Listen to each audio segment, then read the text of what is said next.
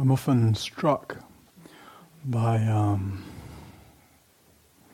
really our great good fortune, the degree of privilege that we enjoy to be able to have time and space and the support and the opportunity to you know, to be on retreat like this, to make time and space to kind of train the mind and free the heart and look deeply into life. There's many people uh, who d- would have great difficulty, if not impossibility, to make that kind of opportunity available for themselves. And partly we have this opportunity because of the time and the place and the culture and the social milieu in which we live.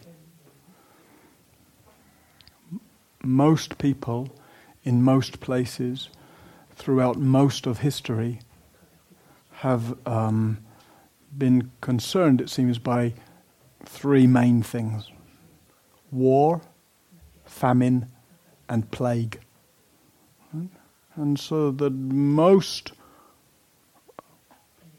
plague, la peste, la guerre, la famine et la peste. And um, therefore most of human energy and focus has gone into trying to avoid war, famine, and plague,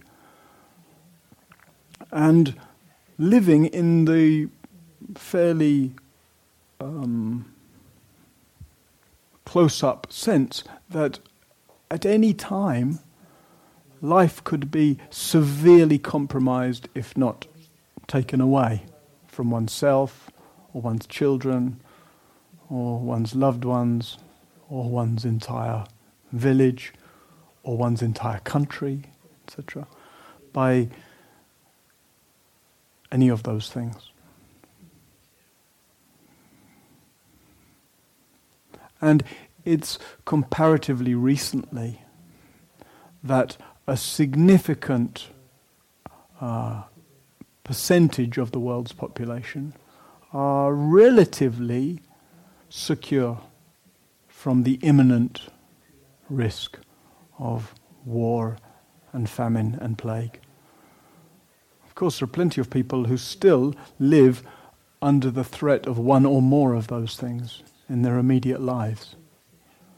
But it may really be a, maybe a sobering reflection, but maybe a very important reflection for us to realize the particular good fortune that we have in the situation that we're in, which, as I say, is relatively free of the at least the imminent risk of those kind of things. And it's at times and places and situations in history where those things, for whatever reason, have abated or not been at imminent risk, that therefore some human energy and interest and mind space, we might say, gets freed up to look at other areas of life.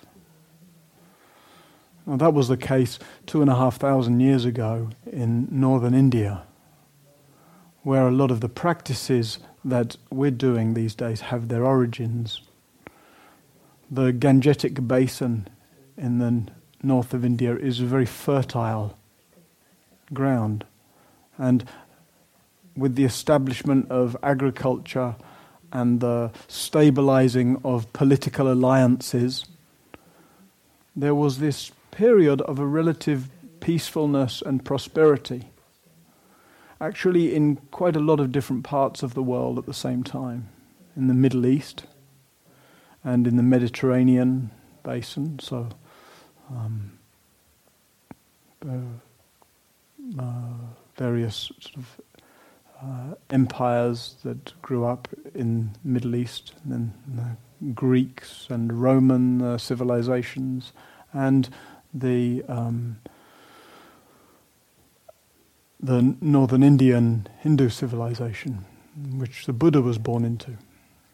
And with a combination of fertile land and flourishing agriculture and a certain stable political situation.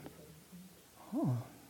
In other words, when in a, a significant percentage of people aren't prote- busy, too busy protecting themselves against war or famine or plague, or being caught up in those things, then quite naturally, it seems, the attention starts to turn to a kind of human development rather than just human survival.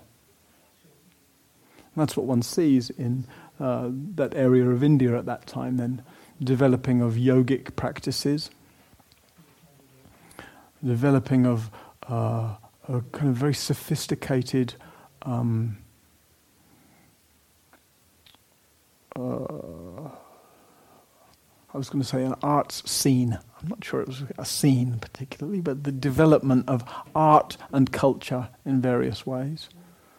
The development of uh, the mind, of philosophy, and uh, these kind of ex- sort of explorations of life. And one sees similar uh, things in the Greek civilization, for example.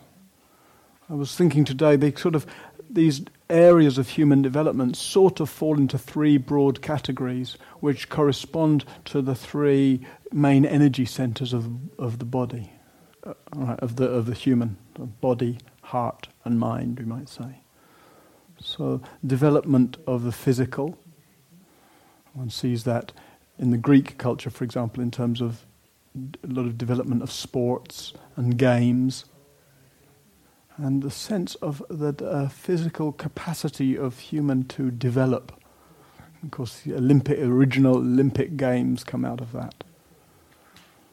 And then the parallel in India with the development of yogic practices, and in China of a very kind of sophisticated understanding of the energy channels in the body, et cetera.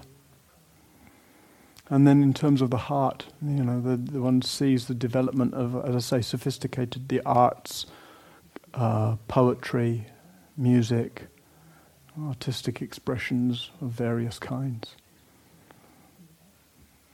And then development of mind, an interest in philosophy, the the wish and the interest and the mind space, when not just directed at human survival, to start really giving thought to what this human being is, what it is to be conscious, what our relationship to the rest of life is.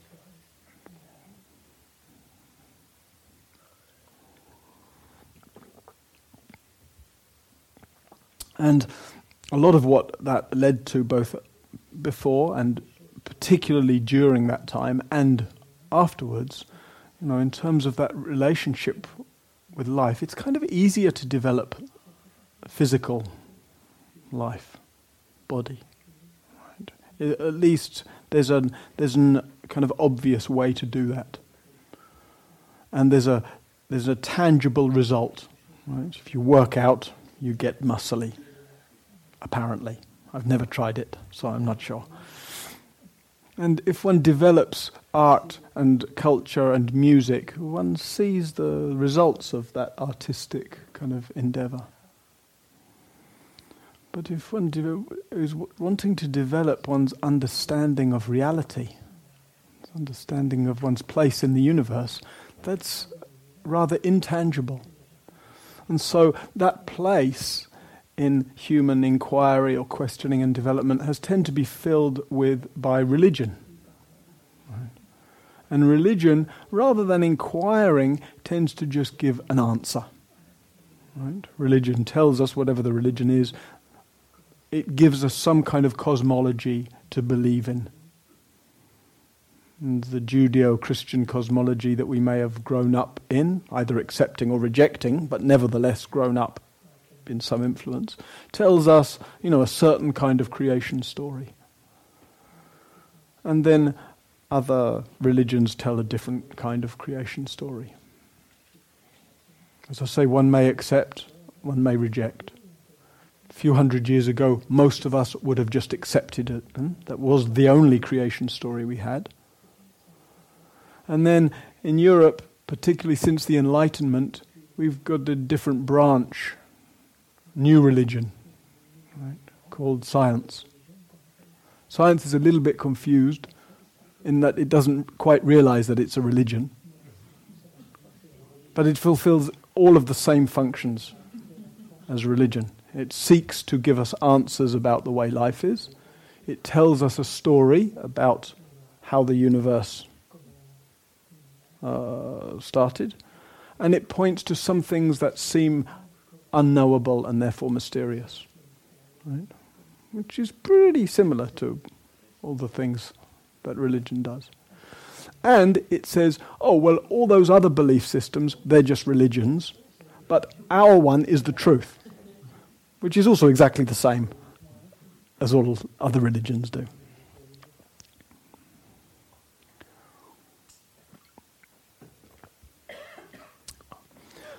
So, I mention this because we find ourselves um, in a time and a space and a culture where where this applies to us, right?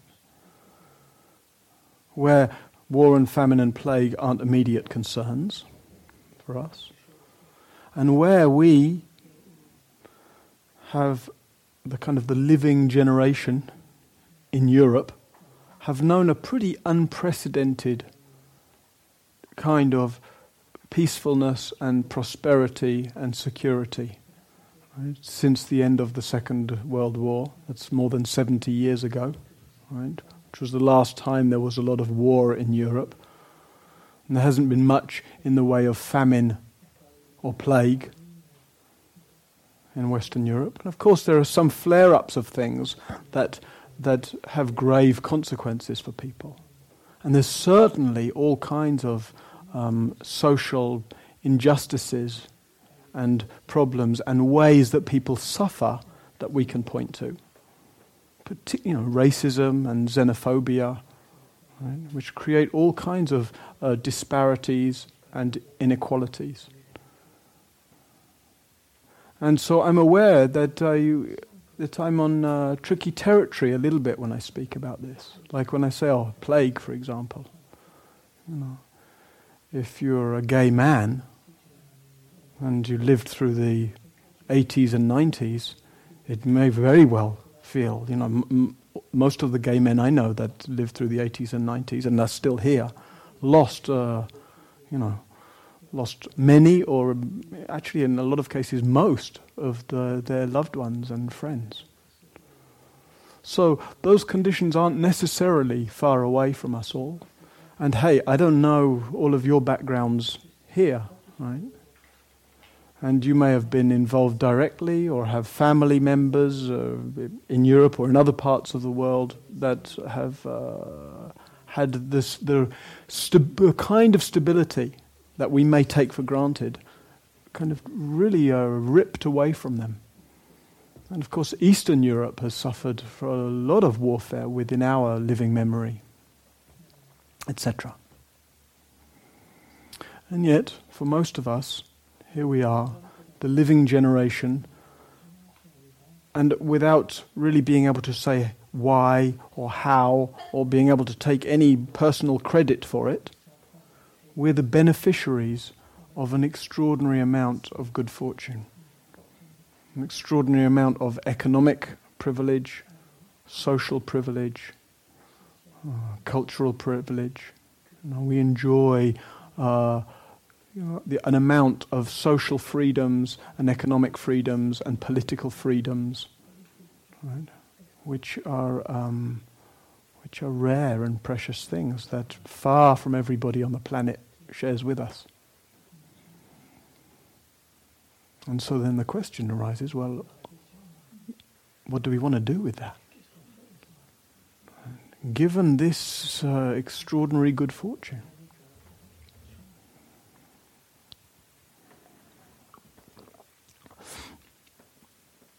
There's a, there's a further development that maybe seems to happen in general, or certainly ha- has seemed or is seeming to happen uh, in our culture.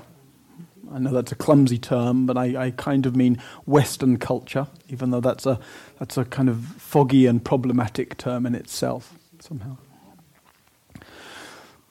But we probably know what I mean when I say that. A culture that's quite individualistic in nature. And therefore, when we look at this this interest in human development and these three areas that I'm speaking about, right? Body, heart and mind, and we look at our, the sort of individualistic or egocentric nature of the culture that we've inherited and grown up in, as well as the what we were talking about, development of sport, as a con- cultural development of human body, and, and arts and culture as a cultural development of human heart, feeling, and philosophy and science as a cultural development of human mind capacity. There's an, another or next layer to that seems to be an inner interest, so not such a, not a cultural or external interest in those developments, but an inner interest. Interest which we might talk, if we talk about the development of body, which we might call health. Right? And we see that culturally, I mean, there's an extraordinary amount of privilege culturally, in the fact that we can choose to be cons- very concerned with our health, and so it's a it's a good thing to be healthy, right? And there may be things you do for your health. You may have come on this retreat for your health. You may be going to yoga, thinking about your abs and other bits that I can't think of the names of. Right? So this, the inner interest in body, heart and mind tends to translate into an interest in health and associated with that longevity, an interest in happiness, right? The heart's development, interest in happiness and love, uh, et cetera. And then the mind, an interest in peace, I might say. Hmm. And we can see that in the yoga world. We can see that in the mindfulness world. Right? We can see that in what's sometimes called the world of body, heart, and mind. Right? Or what's, if we want a cover-all term for that, well-being, the world of well-being. If you go to a bookshop these days, you can go to the well-being section. Right? And there's a lot of books there. Some of them with rather extravagant claims. And there's somebody, um, I can't remember who, somebody I was meeting with recently when I had to fill in some kind of form about my occupation, and it took the person a little while to understand what I did. And finally they said, ah, oh, you work in the well-being industry.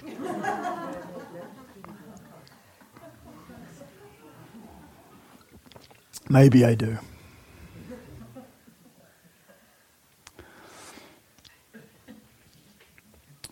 And it's very seductive, right?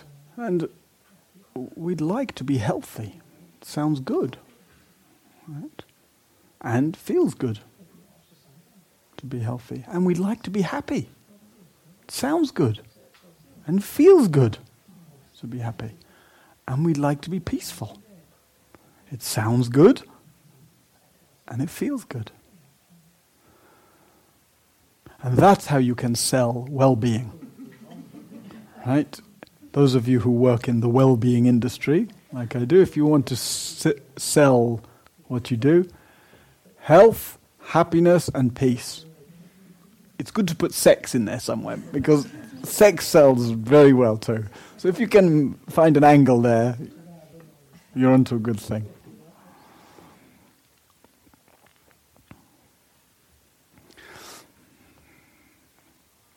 And, you know, we can, we can see those kind of claims. Sometimes I look at the descriptions that are written for yoga courses or for mindfulness courses, And they seem to be, uh, you know, pointing to happiness, uh, health, happiness, and peace.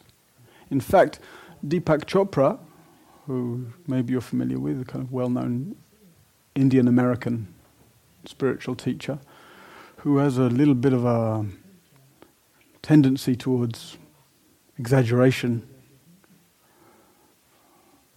recently wrote something about attaining permanent peace.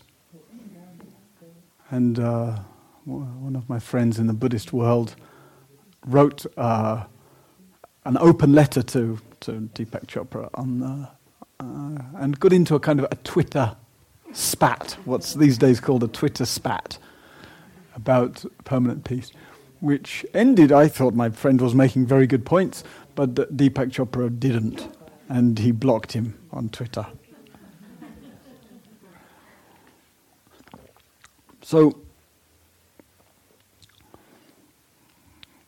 th- these are these are powerful promises, right? Health, happiness, and peace. And then we might go back to the the origins of these teachings. This fact that quite beautifully and quite powerfully for some thousands of years, right, many, many, many generations of people have really looked into the nature of body, the nature of heart, the nature of mind, the nature of consciousness, the nature of life. Right?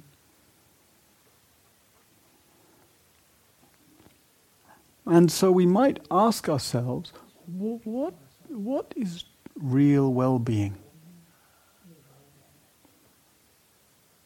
The, these practices point to, um, well, the epithets, the terms that are used most consistently by the Buddha are freeness and awakening. I wonder if there's a term for well-being in the Pali. There's there's there's there's words that point to that uh, quality, point to ease, point to expansiveness, point to a responsiveness of heart. But mostly, what we might call, or what is culturally tends to be called well-being, is expressed in terms of knowing a freeness of being. A freeness with experience, being able to receive experience freely and respond to experience freely. Freely means what? It means without friction, without ego drama, and without um, reactivity.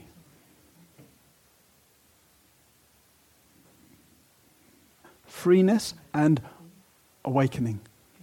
Awakening means coming to see more clearly the way things are. Waking up to what this is, this body, this heart, this mind, this universe, this reality. Coming to know the nature of things in a more wide-awake way. And that's not a knowing that's a conceptual knowing. It's not a knowing that comes through thinking about. It's a knowing that we might call an intimate knowing, a direct knowing, a post-conceptual knowing. And that's partly why in our practice we make a point of training a certain capacity to keep just letting go of conceptual mind.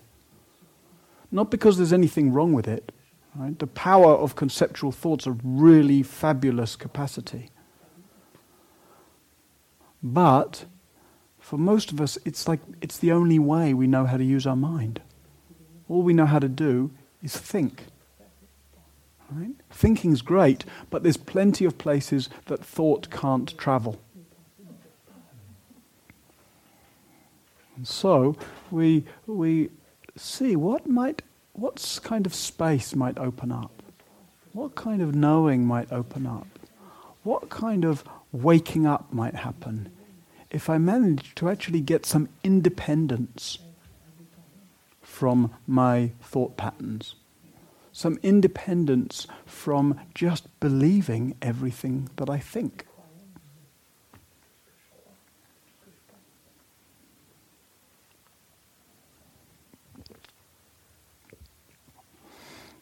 It sounds nice, as I said, and it feels nice to be healthy. We look at body, but health is really unreliable. No single human being in the entire history of the universe has stayed healthy for very long. Like eighty years max. And then health seems to d- drop off rather rapidly, around eighty or ninety, one hundred if you're lucky. Could be much earlier if you're not lucky. In fact, it might be that health is the single most unreliable thing about human life.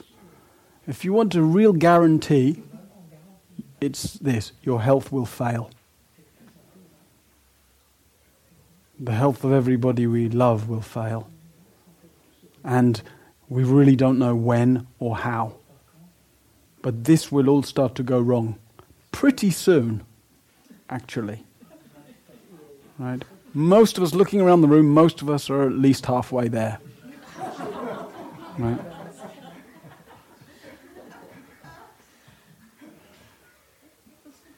Now, this this isn't popular in the world of health and happiness and uh, um, peace, right? Deepak Chopra doesn't write about this this bit. I'm sorry if you're a fan of Deepak Chopra. But in uh, in in most of the, the real contemplative traditions, the transformational traditions, freeness and awakening are pointed towards, you know, a free relationship to living and dying. A free relationship isn't one where I'm dependent on feeling healthy. That doesn't feel very free, right? If I have to be healthy in order to feel okay about myself, that's a big constraint on my freedom. And freeness is the capacity to meet good health and mate, meet ill health, to meet youth and vitality, and then to meet middle age and a bit less vitality, and then to meet the gradual or not so gradual decline. As I say, even if we're fortunate for it to proceed along that course.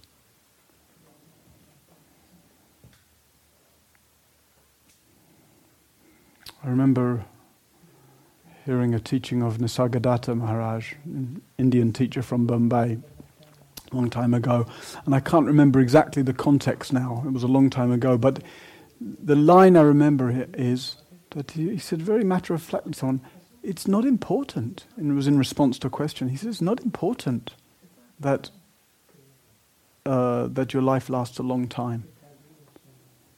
And he said it with, in a very kind of straightforward way. Somebody asked me recently what I thought a successful life was. And uh, the answer that came immediately was being able to die freely right now.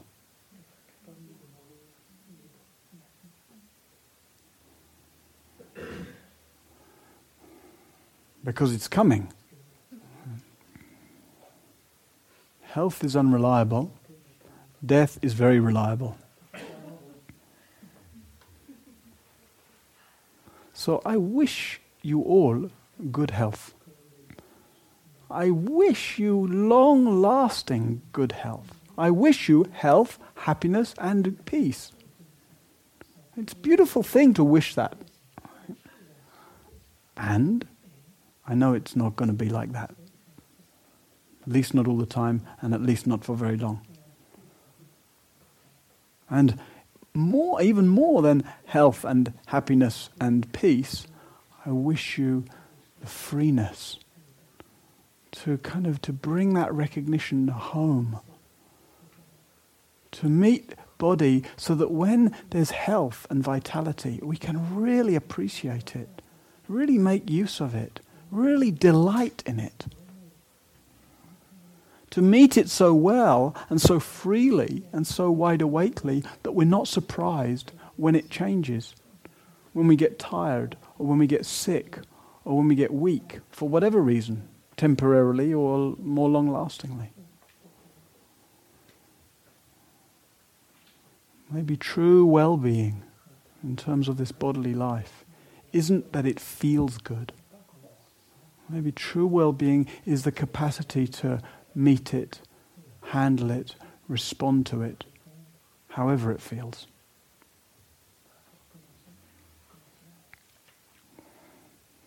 And the same thing is true really for the life of the heart, right? We'd like to feel good all the time. I see that particularly actually in the yoga world, more than the mindfulness world. I recently taught a day at a yoga center in London, and there was such an incredible feel-good vibe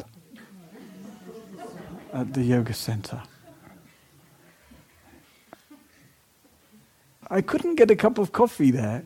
They didn't sell coffee, of course. They sold all kinds of weird-colored green stuff that feel good. One of the things said, uh, what was it? Uh, I can't remember the sign for this kind of, it looked like the water from the pond here at the Moulin, but it's something like, it was promising all-day vitality.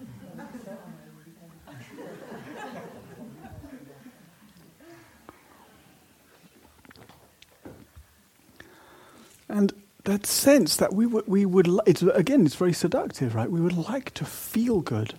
And sometimes you see, particularly in the yoga world, people kind of, mm, there's a kind of, oh, mm, kind of like, right?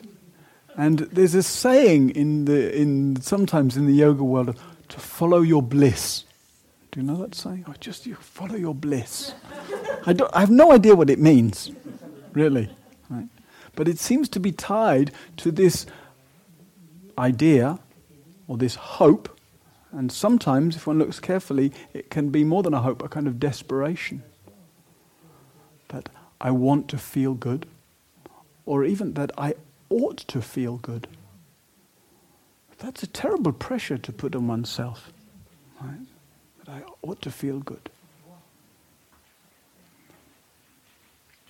I remember once having breakfast at a cafe with one of my teachers, and he was reading the newspaper and he expressed some surprise. And he said, uh, oh, this is quite a long time ago, I can't remember the statistics, but he, the, he said, oh, one in four, or whatever it was, I don't remember, one in four Americans report feeling depressed one day, at least one day a month. He said, whoa. Only one day a month?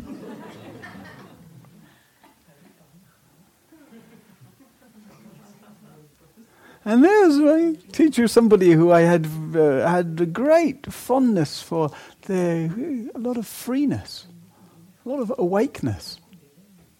It would be a mistake to conflate that with feeling good all the time. Actually, free enough and awake enough to respond to the heart when it doesn't feel good, when it feels sorrowful.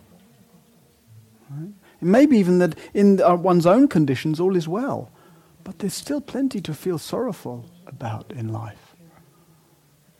When we reflect on our own privilege, for example, and uh, all those who may not enjoy that kind of privilege, when we reflect on the humanitarian disasters uh, going on, when we reflect on the plight of refugees, when we reflect on the fact that, as Fabrice was saying to me this morning, you know, fifty percent of all uh, of all animals, of all species, have non-human species, have been wiped off the face of the earth in the last forty years.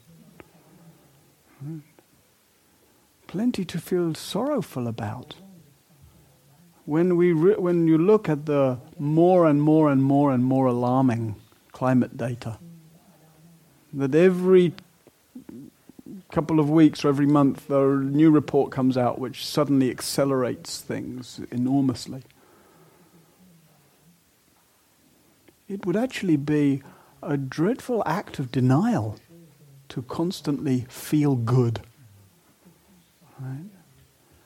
It's, it's, it's, it can be an important, beautiful nourishment for the soul, to delight, to enjoy, to appreciate, to feel deeply. But it's equally important for the human heart to actually be able to let in pain and sorrow, tragedy and suffering. Something in the heart actually really deepens and matures and wisens by being able to hold all of human experience, by being able to hold contrasting and contradictory emotions. The heart, it turns out, is too vast and too free to be limited by having to feel good all the time.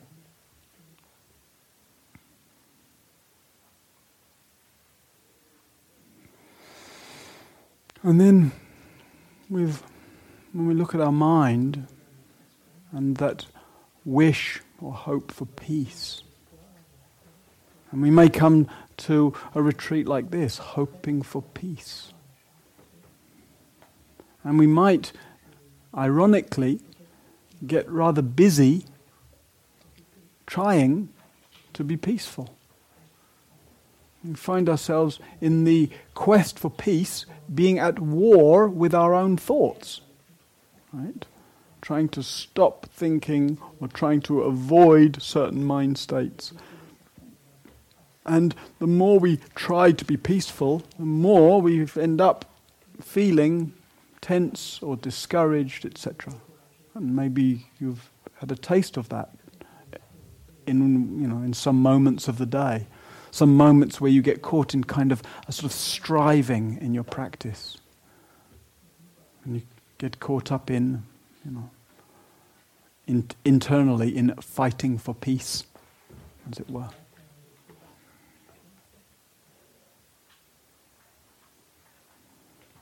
We can't demand that mind be peaceful, because demanding isn't very peaceful. And what we can do is we can increasingly learn to um, to be peaceful with with the however our mind is.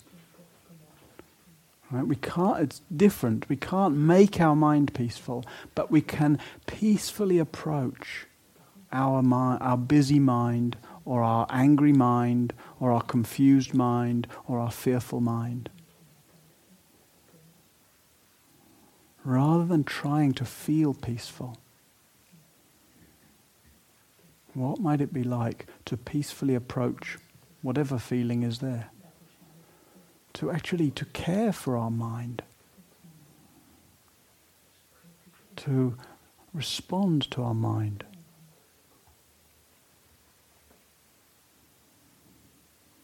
I was uh, teaching a retreat earlier this year, no, maybe last year, at um, at a, a convent uh, in Epernon.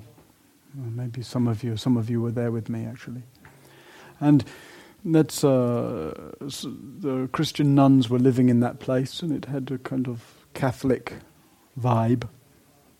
And in one place, there was a very beautiful polished wooden statue of the Mother Mary holding the baby Jesus, and just kind of holding in a kind of that very beautiful maternal embrace, caring embrace. And something about the, the way the sculpture was very sensitively made had a very beautiful quality of care. And noticing that sometimes when people would be too harsh in their practice, too caught up in their own mind, too at war with themselves, I would send them to have a look at that statue and to ask them, see if you can meet your mind in the way that Mary is holding the baby Jesus.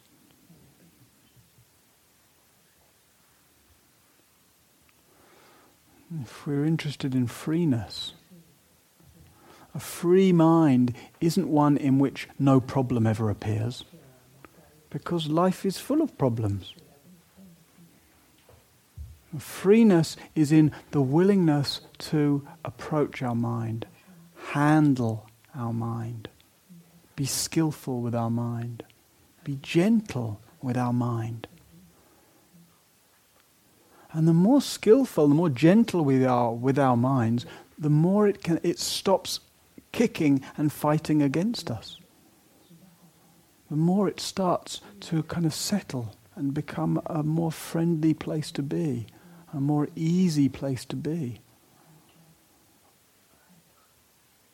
And the more that mind settles, the more awakeness there is, the more capacity there is to actually see deeply into our nature, into this life, this human life, this conscious life, this mysterious life.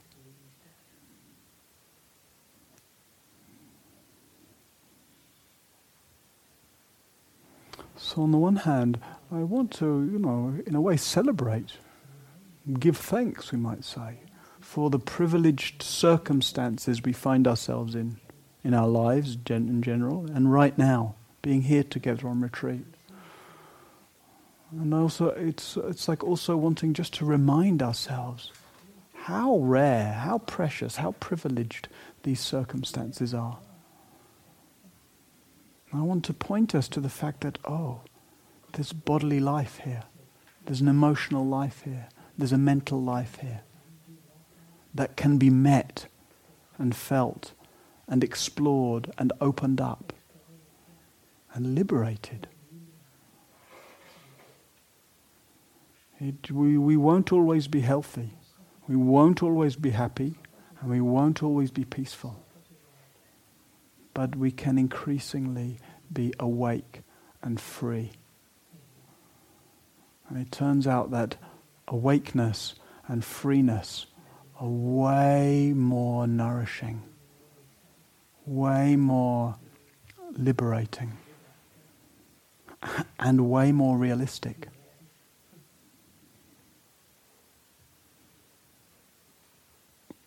So on the one hand, as I say, I wish you, you know, may you be happy, may you be healthy, may you be peaceful.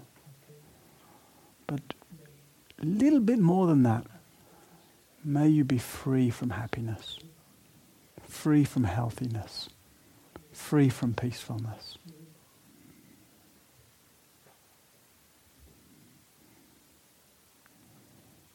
And may each of us and all of us come to know the essential freedom that is our nature. Thank you for listening. To learn how you can support the teachers and Dharma Seed, please visit dharmaseed dot org slash donate.